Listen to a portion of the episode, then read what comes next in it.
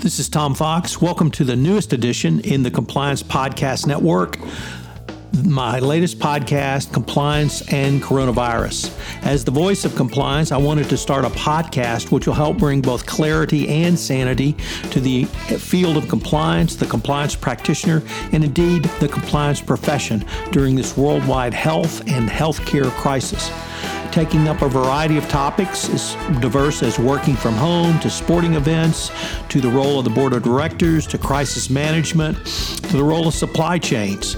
We will look at all of these in this podcast. If you have a topic you'd like covered on compliance and coronavirus, please let me know. I'd be happy to do a podcast on it. We will post on Tuesday, Wednesday, and Thursday at 9 a.m. Central Time for the foreseeable future as we navigate our way through this incredible crisis. First, a word about our sponsor, SAI Global.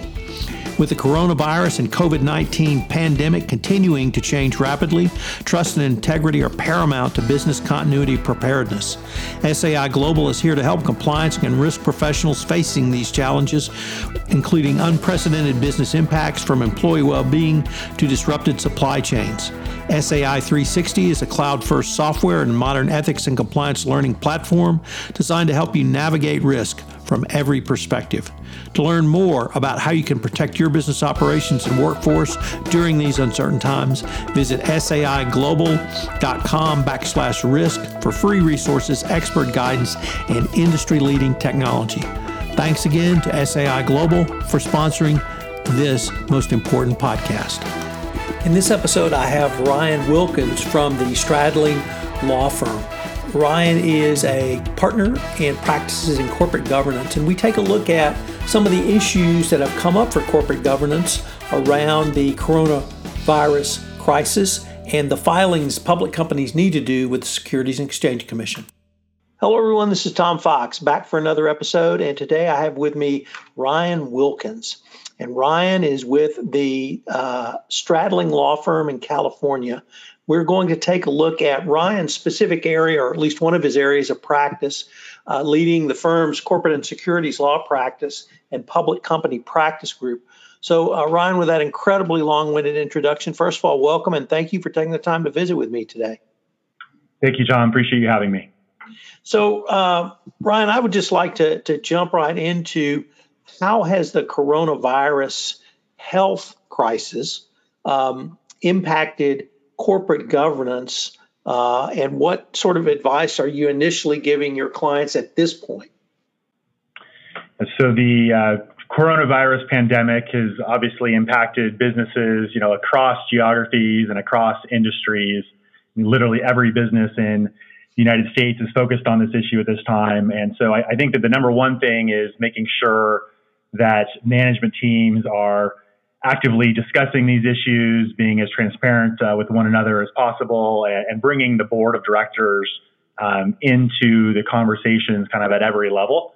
Um, what we're seeing is there are impacts uh, across the business, whether from uh, supply chain impact, uh, impact on demand, um, changes to the way that employees are having to work, um, and, and, a number of other issues. And, and so these are, are issues that really uh, are impacting businesses across the spectrum, and it's critically important that uh, the board of directors and the management team be, be focused on these issues at this time. Ryan, one thing that's always uh, either intrigued me or interested me or concerned me, uh, depending on the situation, is about succession planning. And what do you do when you have a senior manager, a CEO, or someone else uh, at a high level of an organization who becomes incapacitated uh, due to illness. And then you have to temper that with, of course, privacy rights, uh, healthcare privacy rights, HIPAA, and all of a, a plethora of other uh, rules and regulations. But I wanted to ask what uh, advice, or perhaps better, what are you seeing around succession plans and succession planning being reviewed, updated, or is that a risk factor that companies are actually talking about in filings now?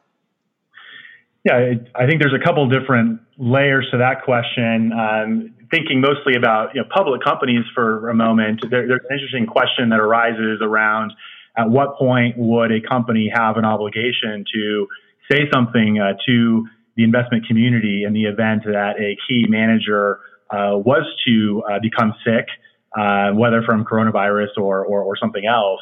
And uh, there's sort of different schools of thought around that. Uh, you know, on the one hand, um, there's nothing in the SEC rules or the stock exchange rules that would require an immediate disclosure around somebody becoming ill. Um, however, I think you know companies have to always be thinking about uh, whether you know what they know about their own workforce and their own management team is you know material uh, and, and, needs to be uh, disclosed to uh, to investors generally. Um, there are, um, for example, some NYSE rules uh, that require disclosure of material developments without really defining what that means. And so, a company that's traded on the NYSE would have to think about whether to make active disclosure around uh, somebody becoming ill. Um, separate from that, uh, if an, a company is considering um, engaging in securities transactions, accessing the market either by issuing securities uh, in a public offering uh, or repurchasing securities because the company believes that they are uh, the, the, securities are, are, undervalued at the moment and they want to deploy cash to to repurchase those securities. Uh, companies have a heightened duty of disclosure in those contexts and would really have to think about whether to make a disclosure um, with respect to a manager that has become ill, especially if it's you know the CEO, CFO, or another key manager. So I think part of the um, the issue is, is whether and when to make disclosure, and those are facts and circumstances determinations that have to be uh, thought through very carefully with counsel. Um, I think another aspect of, of the, the question is with regard to changes to uh, governance policies uh, and succession planning um, I, I, think that there's been a push in, in recent years for you know more focus around succession planning, and so hopefully uh, many of the larger public companies have, have given some thought to this and, and have plans in place. Uh, but certainly, uh, to the extent that um, companies have the bandwidth at the moment to be focused on succession planning and, and, and making sure that they do have a plan in place uh, in the event one of the senior executives was to become ill uh, that that should absolutely be a focus and, and part of the overall enterprise risk management uh, focus that the board and the management team should have right now. Brian, are there any new or additional reporting obligations uh, other than those uh, we've talked about due to risk, material risk from coronavirus, or perhaps the uh, attendant economic fallout? There aren't really any new uh, legal reporting requirements. Um, the SEC has issued some guidance uh, here very recently. I believe it was just a couple days ago. They came out with some new uh, guidance around uh, disclosures in management discussion and analysis, uh, or MD&A, uh, sections of a 10K and a 10Q.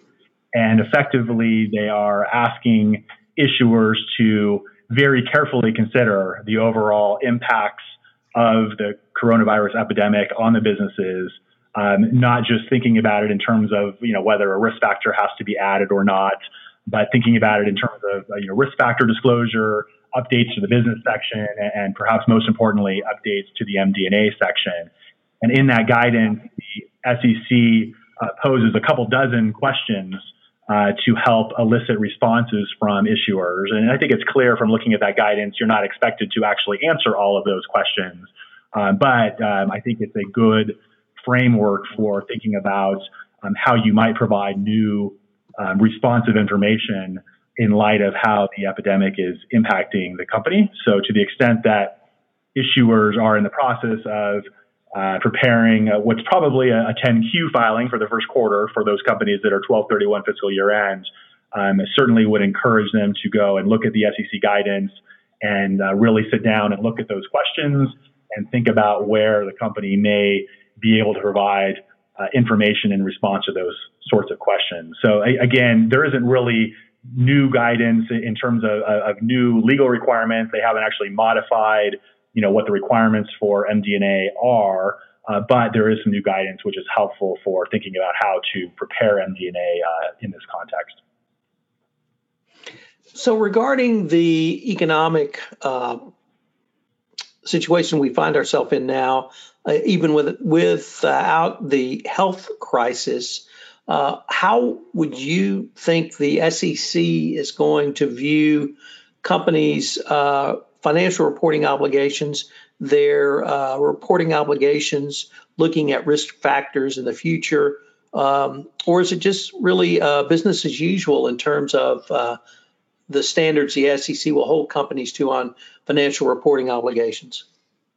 It's a good question, and I think the answer is a bit of a mixed bag. On the one hand, the SEC has come out now with a couple different releases and, and a couple different orders uh, indicating that it understands it's going to be more difficult to comply uh, with SEC reporting obligations during this time.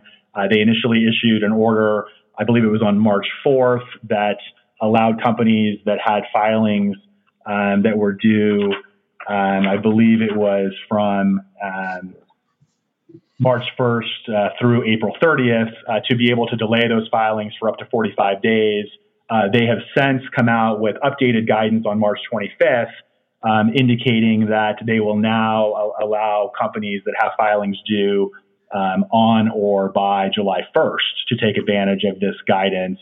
And, and effectively, what the guidance does is it says that you can take advantage of a 45 day extension to make filings, whether it's a 10K, a 10Q, a proxy statement, or, or certain other SEC filings, um, so long as you uh, inform the market that you intend to do so by filing an 8K. That 8K has to be filed no later than the filing uh, due date, uh, the original filing due date for whatever SEC filing is, is at issue. And you have to uh, make a basic statement about the reason that you are delaying the filing and, uh, if appropriate, uh, provide risk factor disclosure around the impacts of coronavirus on your business. But, but it's a fairly simple filing to make if, in fact, you want to take advantage of it. And so, on the one hand, the SEC is acknowledging the difficulty of making the timely filings, the difficulty of interacting with auditors or working with remote, um, you know, work staff.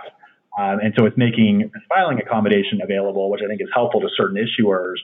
On the other hand, we're not really seeing any changes in the standards that are going to apply to SEC filings. There's nothing in the new rules or the guidance that would suggest that there's a lesser standard or a lesser bar that has to be met.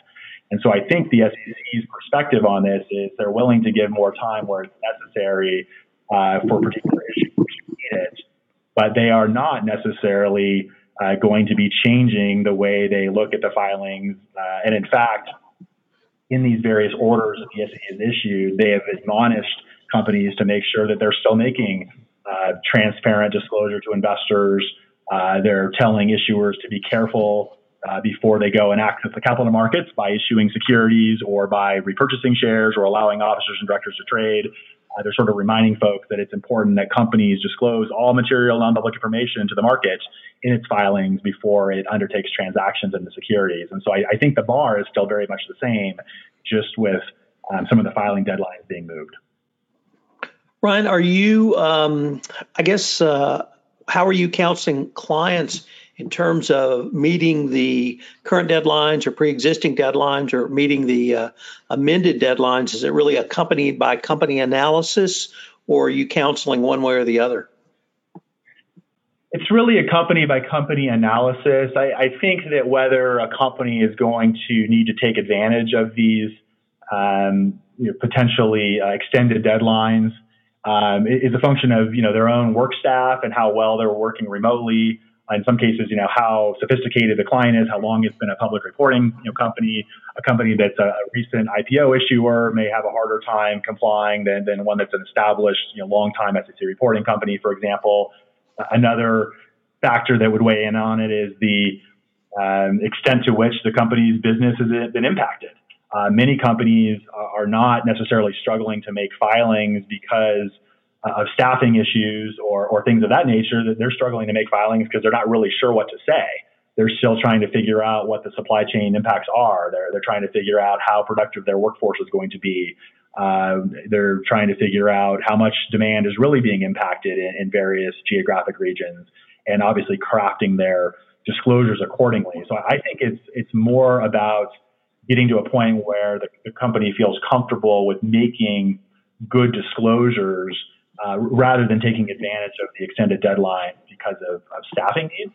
Uh, but I, I, think that those considerations are going to have to be undertaken on a case by case basis.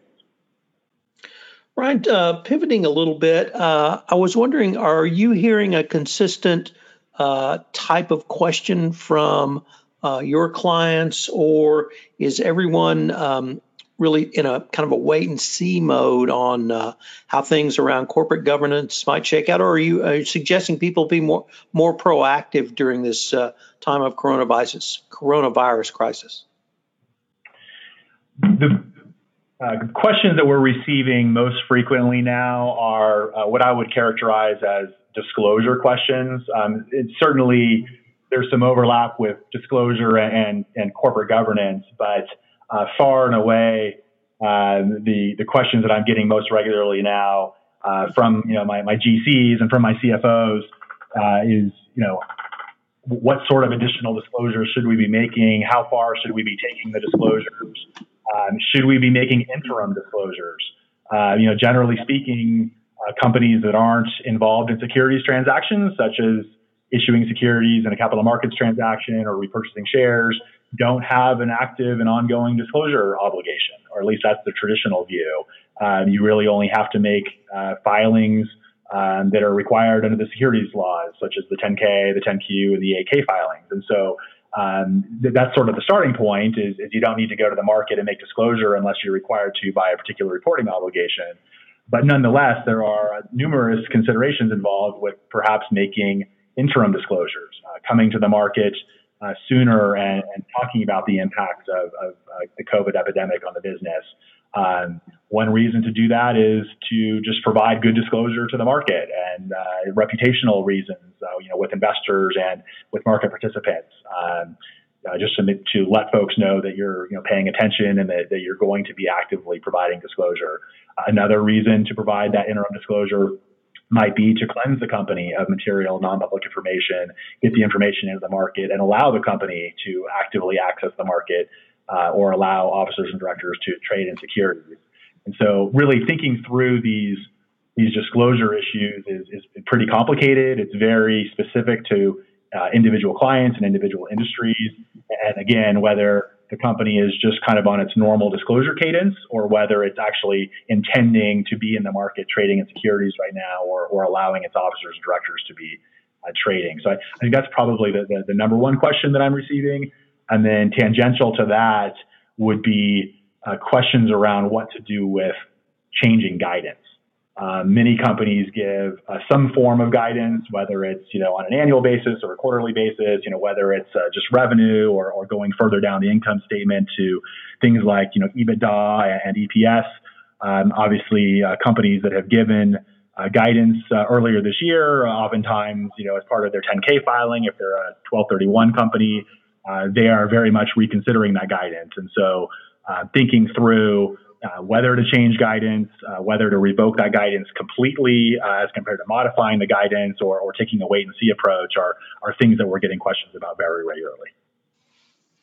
Ron, if I, I could turn to the Stradling Law Firm just for a moment. Uh, you guys have put together, a, I think, a fabulous resource entitled the COVID 19 Client Service uh, Resource Center. I was wondering if you could just uh, say a few words about that effort. Happy to do so. So, um, a couple of weeks ago, as we uh, realized, along with many other firms, that uh, this uh, epidemic was becoming uh, global and, and, very significant for our, our country and, and, for our, our individual clients, um, we uh, put together a task force uh, here at the firm. the task force includes um, subject matter experts in areas such as employment law, privacy, um, securities reporting and, and, other areas.